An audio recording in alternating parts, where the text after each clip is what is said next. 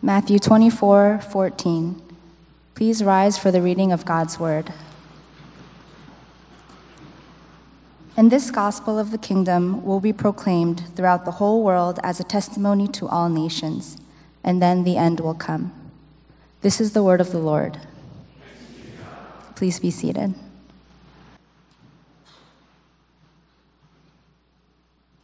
Uh, we've been uh, blessed uh, this past weekend uh, to have our special speaker, uh, Ian Prescott, uh, to come to minister to us.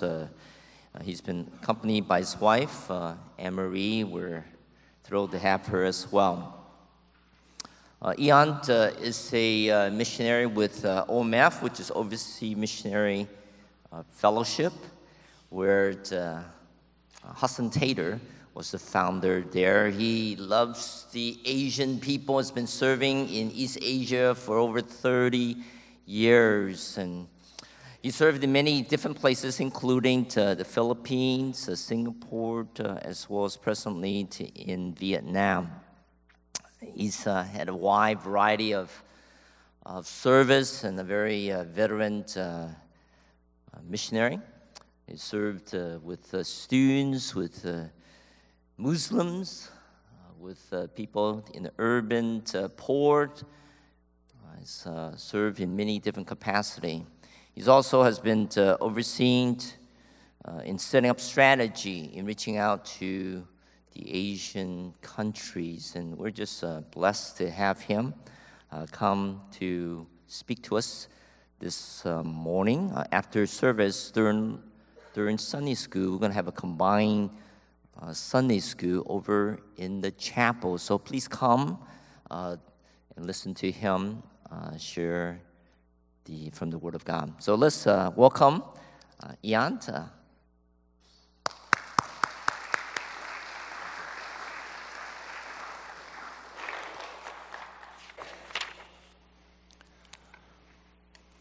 Well, thank you very much for your welcome. It's really been a joy to be here this weekend and to get to know some of you through the different sessions, and to get to know the church and the church staff, and to get to know Houston. This is our first time in Houston, uh, so we're enjoying getting to know this part of the States as well.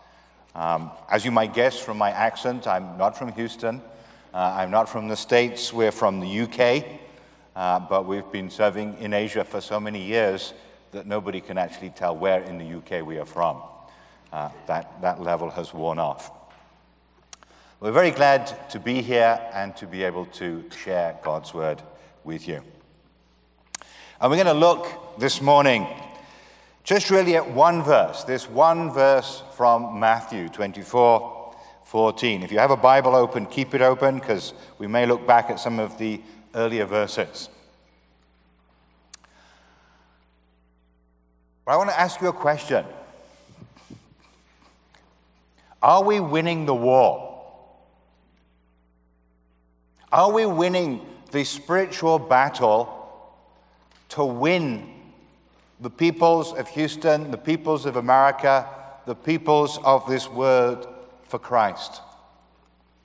Do you something, sometimes look out at the situation around you or, or look at the people next to you who do not know Christ and wonder, why don't they find the good news of Jesus more convincing?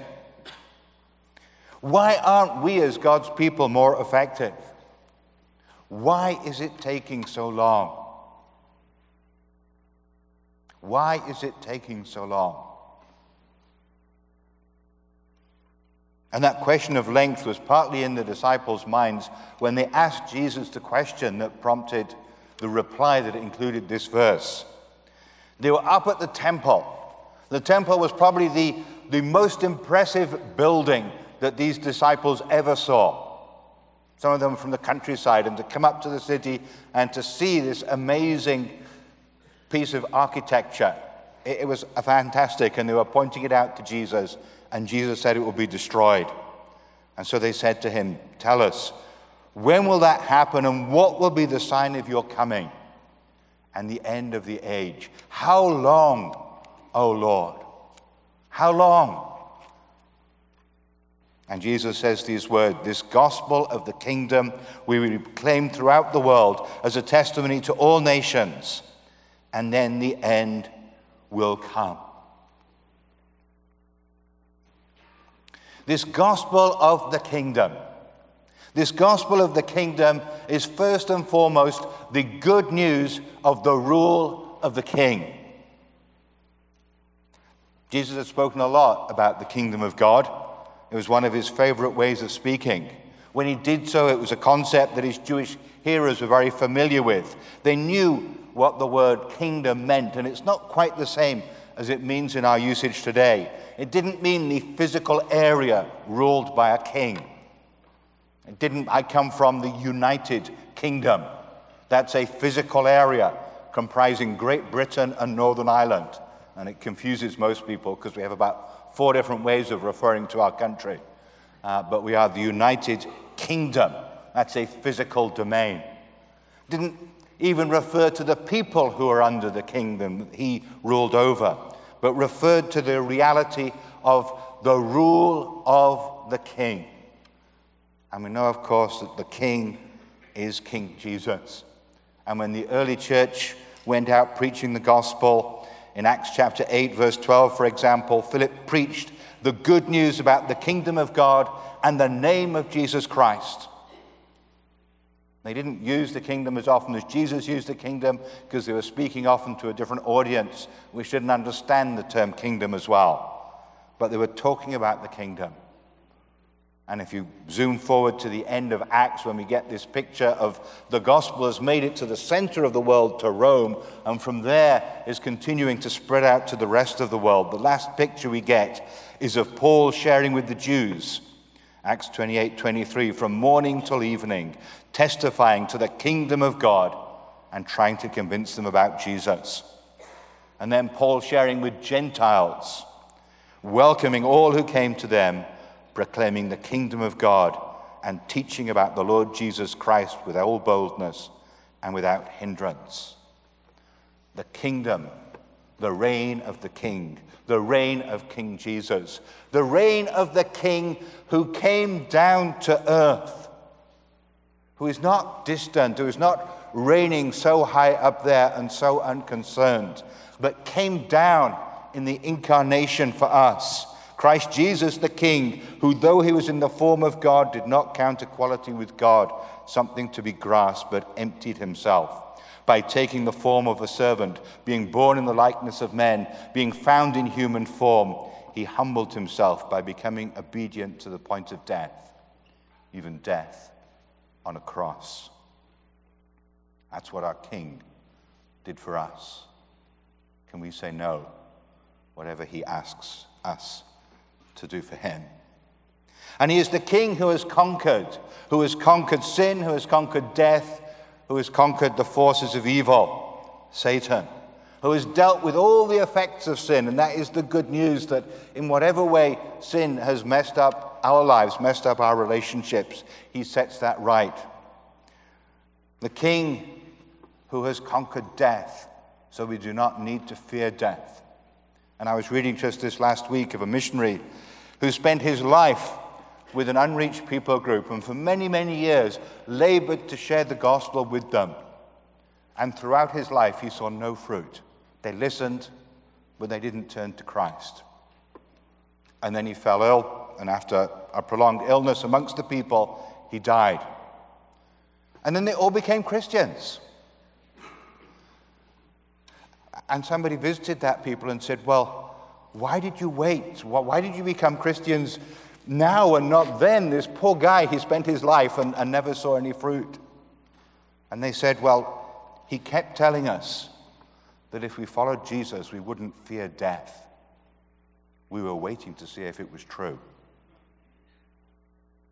When they saw it was true, they followed Jesus. And this is the king whose reign is becoming clear in more and more lives. And we're living, of course, in what is sometimes called the time between the times, when Jesus has brought in the kingdom in part, but we wait for the, for the kingdom to be brought fully. In this age, the kingdom is going, growing quietly as more and more people stop following other gods and start following Jesus. We look forward to the time when the kingdom will come in a way that nobody can deny it. When the king will come in glory and everybody will submit to his reign. But we live in that in between where the kingdom is coming, but it is growing quietly.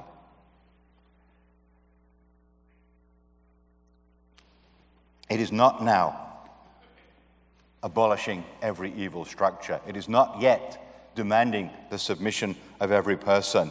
It is coming secretly, in a sense, quietly, perhaps a better way to put it, without always drawing attention to itself, but bringing people to the reign of Jesus, to be released from sin, to be released from fear, and to follow Him. When I was a young Christian, I remember I had a collection of Campus Crusade materials. And I remember very well the illustrations. I don't know if they still use them today, but there was a chair, and I was sitting on the chair. And then the chair was changed, and Jesus was sitting on the chair. And this picture of who is in charge of your life, who is sitting on that chair. I hear one or two people nodding. Either they're still using the materials or you're as old as I am. I'm not sure which it is. And my own experience of coming to Christ, uh, I came to Christ about age 17, particularly through the witness of a friend at school who kept persistently sharing with me and arguing with me. And we love to argue, at least I love to argue, and he was ready to argue back. And I found all the difficult things about the Christian faith, the evidence for the resurrection, and free will and predestination, and the nature of the Trinity, and everything, and, and we argued. And I felt I argued pretty well. I felt I often won the argument. But inside, there was another argument going on that I wasn't letting on about. And inside, although I might be beating him at the argument, I was becoming increasingly convinced that Jesus was who he claimed to be. And I was arguing on the outside, not because I didn't believe, but because I didn't want to submit, because I realized if Jesus was who he said he was, I needed not just to change my arguments, I needed to let him take over my life. And there was quite a lot of arguing where I'd lost the argument on the inside, but I was still resisting receiving Christ as king and letting him take the chair at the center of my life. And when he did that, things began to change. From as early as I can remember, I was going to be an engineer. Don't know if there's any engineers here. I seem to have met a lot of engineers here in Houston. uh, but I began to realize after I had made him the king of my life that actually my plans needed to be set aside. And I needed to say to him, Well, this is what I was going to do, but what are your plans? What do you want me to do? No, I didn't get the answer as quickly as I wanted. I, I wanted to fast and pray and get the answer in a day, and it didn't happen. but as I continued to pray and I continued to walk with the Lord, He, he led me through an engineering degree and into a year of work as an engineer, and then out of that to further training and to serve as in church planting and Bible teaching. Because He was King, and He was the one who decided what happened with my life. I'm encouraged to see Jesus has changed our lives, and Jesus is changing lives in East Asia, often in quiet ways. I think of one of our team who had been able to, working with a minority in northern Thailand, had been able to share the gospel with, with a shaman, one of the people that uh, people in the village went to when they had a problem because he could deal with the spirits. He could make the right sacrifices. He could say the right words. And they thought this guy seemed to understand. He seemed to actually commit to following Jesus, but they really weren't sure. And then they went back and see how he was getting on. And he said, I had this family come visit me.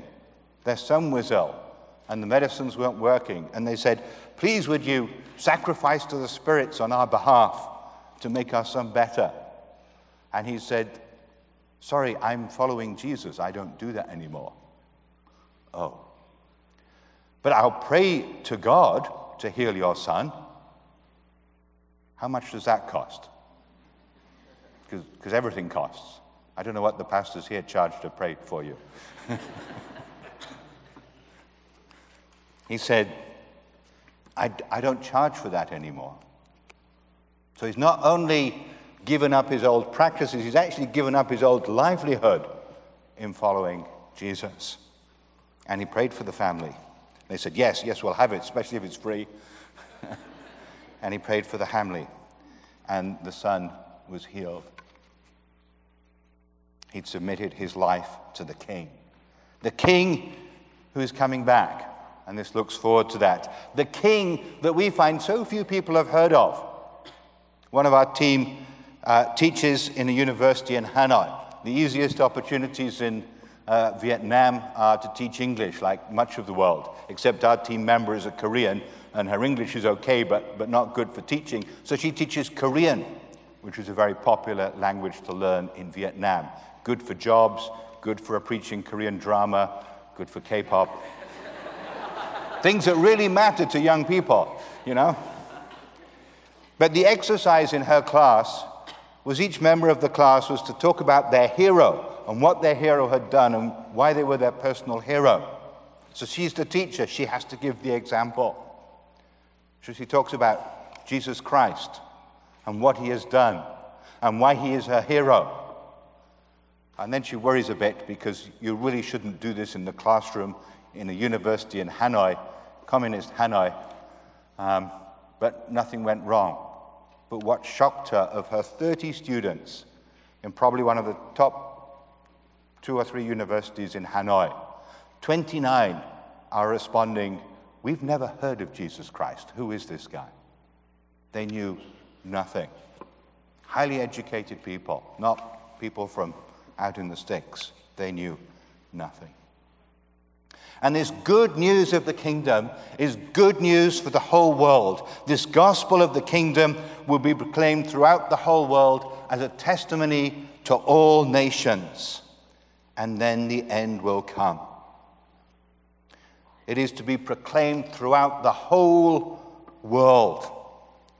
And the, and the Greek word particularly means the inhabited world, the world of people. Not, again, focused on geography, but on people. For a while in OMF, we still are, we, we were using the phrase neglected frontiers to refer to those groups of people who, who don't really seem to have had very much people devote themselves in mission to them. Unreached people groups, unreached sectors of population, unreached parts of country where there are few believers and few missionaries. But I found I had a problem with our media people Whenever we wanted a PowerPoint on the neglected frontiers, they would show us beautiful views of uninhabited areas. I, I, go, I don't want to send missionaries to uninhabited areas. Well, perhaps there's a few of them that I would like to send to uninhabited areas. we want to send them to where the people are. Some of those are in beautiful mountainous areas, distant minorities. A lot of those people are crowded into the cities. More than half the world lives in the cities. Our mission today must be about the cities. Wherever there are people, this gospel of the kingdom must be proclaimed. To all nations.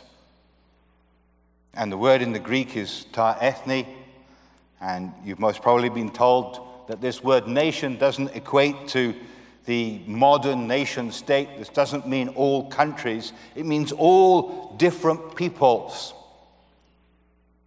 Because our countries, of course, are usually composed of many different peoples these days. Exactly what it refers to, I think sometimes people try and fit it in a particular box and say, we've got the exact definition of ethne as used by Jesus. Um, but actually, people groups are a sort of fluid thing. The people groups that existed in Jesus' day are not exactly the same people groups as exist today. And people groups have sometimes divided and sometimes united. Uh, the German people were once different tribal groups that were united by becoming Christian and became one people group. The Muslim Uyghur people in China used to be a variety of different people groups, but over time came together as one. But the critical thing is that if we're looking at the sharing of the gospel, it often happens fairly naturally within a people group. When people get excited about the good news, they want to tell they want to tell their loved ones, they want to tell their families. They want to pass it on to the people like them. But when it comes to the people not like them, where there are barriers of ethnicity or language or social class or prejudice, usually the good news does not get over those barriers unless we make a determined effort to cross those barriers for Christ. And that is mission when we don't just take the gospel to those that we easily relate to, but we make the effort to do things differently, to change the way we behave, to learn somebody else's language or culture, to change the patterns of our life to get alongside them, to change the gospel, to, to share the gospel. I mean, in many countries of East Asia, which is the part of the world we know, we have one ethnic group with lots of Christians side by side with another ethnic group with hardly any Christians. In, a, in, an open country like Malaysia, there are quite a lot of Christians amongst the Chinese and amongst the Indians, and next to none among the Muslim Malays. In Vietnam, in the minorities, the Hmong minority is maybe 40% Christian. They live next to other minorities like the Num Tay have hardly any Christians. In China, there are quite a lot of Christians now amongst the Han Chinese, and yet amongst the Amdo Tibetans, um, perhaps 50 or 60. And, and, we need this thinking still that every people group, um, however they define themselves, whoever we try and define them, wherever there is a significant barrier going beyond that people to the next people, that needs a distinct effort to reach them. Because this good news is for all peoples. And the testimony we want to bring is for all peoples, that all would know about the King, all would know about this God that He's not just our God, but He's theirs. I think of a member of our team who was learning the language of one of the minorities in Vietnam, a group called the uh, Thai Dam. And he was living in the city of Hanoi. He got a language learner from that people group. And he was beginning to learn their language, which surprised them because they felt nobody can learn our language. We're the only people who speak it. Nobody else from outside can but he is working hard and, and trying to learn it. No formal methods, but just one on one with this language helper. And after he's been learning a couple of months, uh, his language helper friend takes him back to the village. And he takes him round the village and introduces him to everybody. Here is my friend Tim. He's trying to learn our language, but he's not very good and he can't say very much. It really is uplifting to be taken round a whole village and hear everybody being told that. Anyway, he continues learning the language, and every few months uh, is able to take a trip up to the village. After quite a while, he is taking up to the village, but this time it is much more encouraging because his language helper is taking him around and saying, It's my friend Tim again, and he's still been learning our language, and now he's at level three, and he can say quite a lot. And he's thinking, Well, They've no idea what level three is, these village people. Anyway, one of the people he introduces him to is a little old lady in the village, and she sort of nods her head and, oh, level three, level three. Says, at what level will he learn to talk to the spirits? Because that is the highest level of language, when you cannot just talk to the people, but talk to the spirits. And his language helper said, Oh, my friend doesn't want to learn to talk to the spirits because he can already talk to the Creator God. To Om Choi, to Mr. Sky. They have, a, they have a sense of a creator God, but he made the world and he's distant and unconcerned and uninvolved. And the old lady said, Oh, I would like to hear that. So he prayed.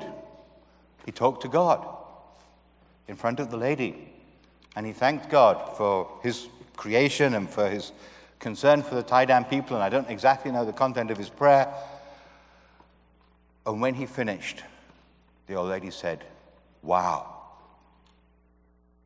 Om Choi, Mr. Sky, knows our language. What impressed her was not that he had learned their language, but that God spoke her language. And they're beginning to see a little fruit uh, in terms of Tai Dam people becoming Christians. Not quickly, but it's happening. This gospel will be preached to all nations as a testimony. Uh, and, and, we live in an era when it's possible to get this message out to all nations. Uh, I was reading an older theologian, a theologian called G.E. Ladd, who wrote in about 1959, and he was talking about all the closed countries. And we live in a time when there pretty much aren't any closed countries. You've probably heard people talk about creative access mission. Uh, and sometimes I hear people talk about creative access mission in, in, with a sort of sense that, you know, the people who went before us two or three generations ago, they just saw these countries as closed. But we're creative. so we're going to find ways in. Well, the reality was if you wanted to go to China after 1950, for the next 20 years or so, China was tight shut. If you wanted to go to Vietnam between 1975 and the late 80s, Vietnam was tight shut. Many parts of the world went through a period where they were tight shut. But we live in a period today when certainly no country in Asia is tight shut. Maybe some of you are thinking, but there's North Korea. There's ways to get a visa for North Korea. Probably not for you, um, but for me and for the rest of the world. And the problem for you is not North Korea. I'm afraid it's your own government. uh, you can't go to North Korea because your own government won't let you, but until a few months ago, the North Korean government did, and we found it was possible to get visas even for a place like North Korea if we had people who were ready to do that. And when we look at these countries and we talk about creative access mission into these countries and we recognize that to get into them, we may have to, to bring a professional skill as well as to bring an intention to make disciples. When we say they're creative, it doesn't mean that you know, we really have to squeeze our brains to find some creative way to get in. The opportunities are there. The doors are open to go through. And often our biggest difficulty is not finding ways to go in, but finding the people ready to go. And at this stage in Vietnam, we feel there is an open door of opportunity. People know next to nothing like those 29 out of 30 students who'd never heard of Jesus. But people are interested. And it's relatively easy to get a visa. And most of our team who have a work permit in Vietnam are able to work two days a week, and the rest of the week is theirs to share, to disciple, to build relationships. And there's a period of opportunity, and we don't know for how long. But this good news needs to be preached to all nations, to all peoples. We need to take that testimony about Jesus to them. But it's not just that it needs to be preached. John Piper writes, I don't know any more inspiring missionary promise than this word of Jesus. The gospel of the kingdom will be preached throughout the whole world. Not it should be preached, not it might be preached, but it will be preached. In this particular context, that is not a great commission, this is not a great commandment, it is a great certainty, it is a great confidence. God is going to do this. And sometimes we wonder how he will manage to do this, but God is going to do this. And this is consistent with other things Jesus said. In the Great Commission, he says, All authority in heaven and earth has been given to me. Therefore, go. But he has all the authority. And he will be with us always to the end of the age. When Jesus speaks to Peter and says to Peter, You are Peter, and on this rock, which is Jesus, I will build my church, and the gates of hell shall not prevail against it. This is God's mission, and He will accomplish it. This is a promise here, not just a commission. And we are invited to be part of this because this is what God is doing. I was reading somebody else's mission literature recently, and it said, The millennials are the future of mission.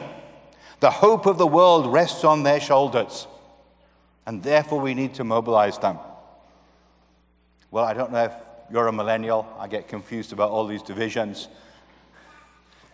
I have to tell you, if you are, you are not the future of the mission. You are not the hope of the world. Jesus is. It depends on Him, not on us. It is Christ who will build His church, not us. It is Christ who will draw people to Himself. Amazingly, God gives us the privilege of being involved in His work. And somehow the light of the gospel of Jesus Christ shines through us. But it is His mission, not ours. And He is doing it. He's doing it often in surprising ways. You're probably aware of the growth of the church in China, which was about a million when all the missionaries were thrown out. And all the people who try and count the number of believers in China come up with different numbers, but they generally come up with something around 100 million. God was at work. In Vietnam, the whole country of Vietnam became communist in 1975 when the North succeeded in winning over the South. At that point, there were 160,000 Christians in Vietnam, Protestant, evangelical, Bible believing Christians. 40 years later, there are probably 1.6 million Christians. Not quite as dramatic growth as China, but tenfold growth under communism, under difficult circumstances. God is at work. God is at work seeking and saving the lost in all kinds of different political contexts. He is not thwarted by communism, or even by capitalism. Sometimes the latter seems almost more destructive for our faith. And we've seen him at work in big ways and small ways, in big ways like the tenfold growth of the church, and in small ways like finding a lost person. One of the dynamics that we've found has been really helpful in reaching out to some of the minorities in northern Vietnam is many of them go overseas to work. Many of them go to Malaysia, which is not very far away, mainly to do manual work on building sites and the like. And often they're much easier to reach. And we've got partners uh, in some of the Chinese churches in Malaysia who've seen this opportunity to reach these Vietnamese from the minorities while they're in Malaysia. And one man had become a Christian there, and his details have been passed back to our team. But when you get the details of somebody these days, that means a name and a phone number. But the phone number didn't work. And who knows why? He's lost his phone, he's changed his SIM. You know, you don't know why. And all you know is this guy has come back to northern Vietnam. How do you find him? Well, pretty much the team had given up. Then we took a group out prayer walking. And we feel that prayer is so important in breaking through in Vietnam. And we had a team of I guess about 10 of us, we were going to walk around this village praying as we walked and seeking to talk to people as we walk, because we find often as we walk around praying, we meet people who prove to be gateway people into their communities. Well, I'm the field director. I'm supposed to be in charge.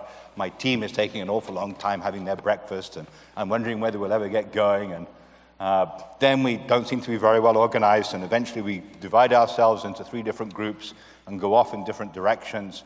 And I look at this one group as they walk away, and we've put three tall Caucasian men together. And I go, oh, that was bad planning. You know, Vietnamese are all about so high. So three tall Caucasian guys is really intimidating and not going to get you very far. Anyway, they set off into this village, praying and walking uh, and talking. And they set off down this street, but there's a big dog barking. So these tall, strapping guys are a bit scared of the big dog, so they go down the other street. and as they're going down the other street, this guy coming along on a motorbike sort of stops and says hi, and after a few moments' conversation says, Come and have some tea in my house. And he's the lost believer that we couldn't possibly have found, but we just went out praying and asking God to lead us to the people who He had prepared. And God is at work in a little group of believers in that village. There are perhaps 12 people who are following Christ, or 12 people who are learning Bible stories together. And I quizzed one of our team, you know, where are these 12 really at? And he said, well, six of them, I think they, they really understand the gospel and they're really following Christ. Three, I think they about half understand the gospel, and I really don't know quite where they're at. And about three, uh, you know, they like the meetings, so they're coming along to the meetings. But they're meeting. And each time a member of the team went out, and wasn't often because it's about five hours by bus to get there, they would gather them together, teach them a Bible story, talk together about the application of the Bible story to their lives, pray for each other, uh, and then eat together. And that happened once every probably five or six weeks when a team member could get there. But then there was a period and the team members weren't able to get out there. But they discovered that in their absence, this little group had started of their own volition to get together, to retell one of the Bible stories that they'd learned, to talk together about what it meant for them and how they should put it into practice, and to pray for each other and to eat together. And they said, This little group of disciples has become a church. We haven't even taught them what a church is, but they're already behaving like a church, coming together around God's word in story form and putting into practice in their lives. Just some of the ways that God's kingdom is growing quietly in this period as we wait we wait for the king to return. It's growing despite this period that Jesus says will be a very difficult period with wars and rumors of wars and natural disasters and famines and earthquakes and persecutions. And lots of problems in the church, false prophets and people turning cold. The commentator Craig Blomberg says this period of time prior to Christ's return will be characterized by a growing polarization between good and evil. God's people will increase in power, witness, and impact in the world, even as persecution and hostility intensify and global conditions deteriorate. And we're called to be part of that.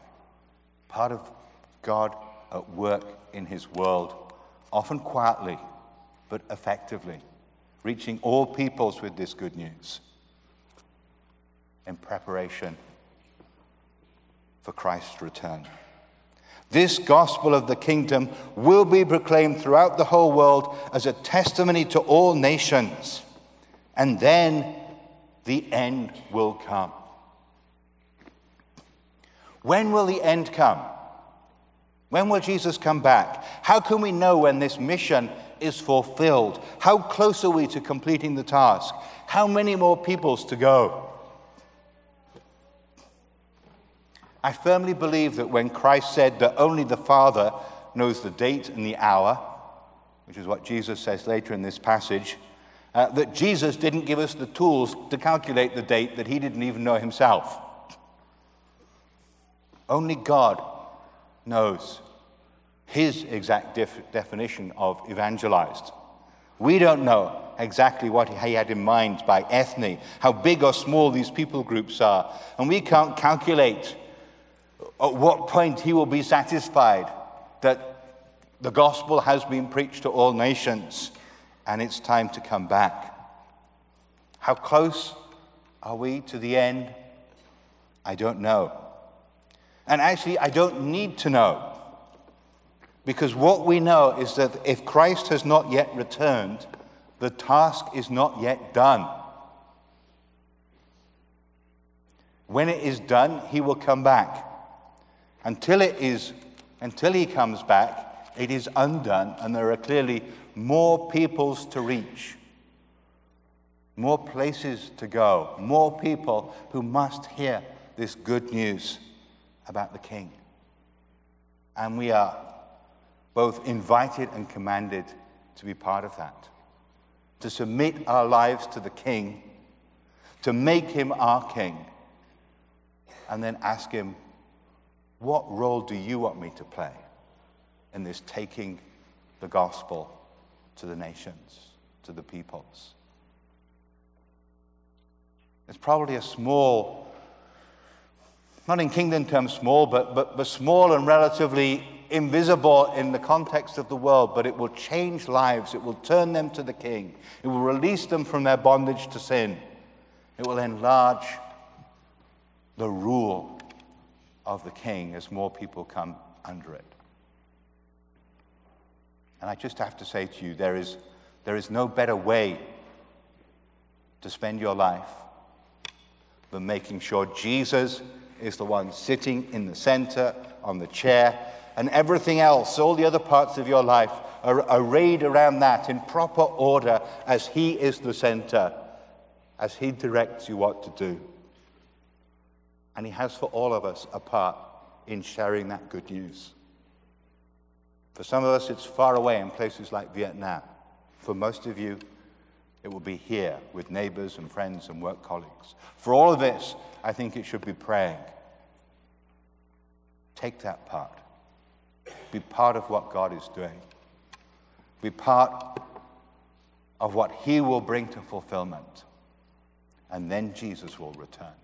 And then He will rule over every power and authority, and we will enter the new age. But until He comes, the task is not finished. Find your part in it and do it.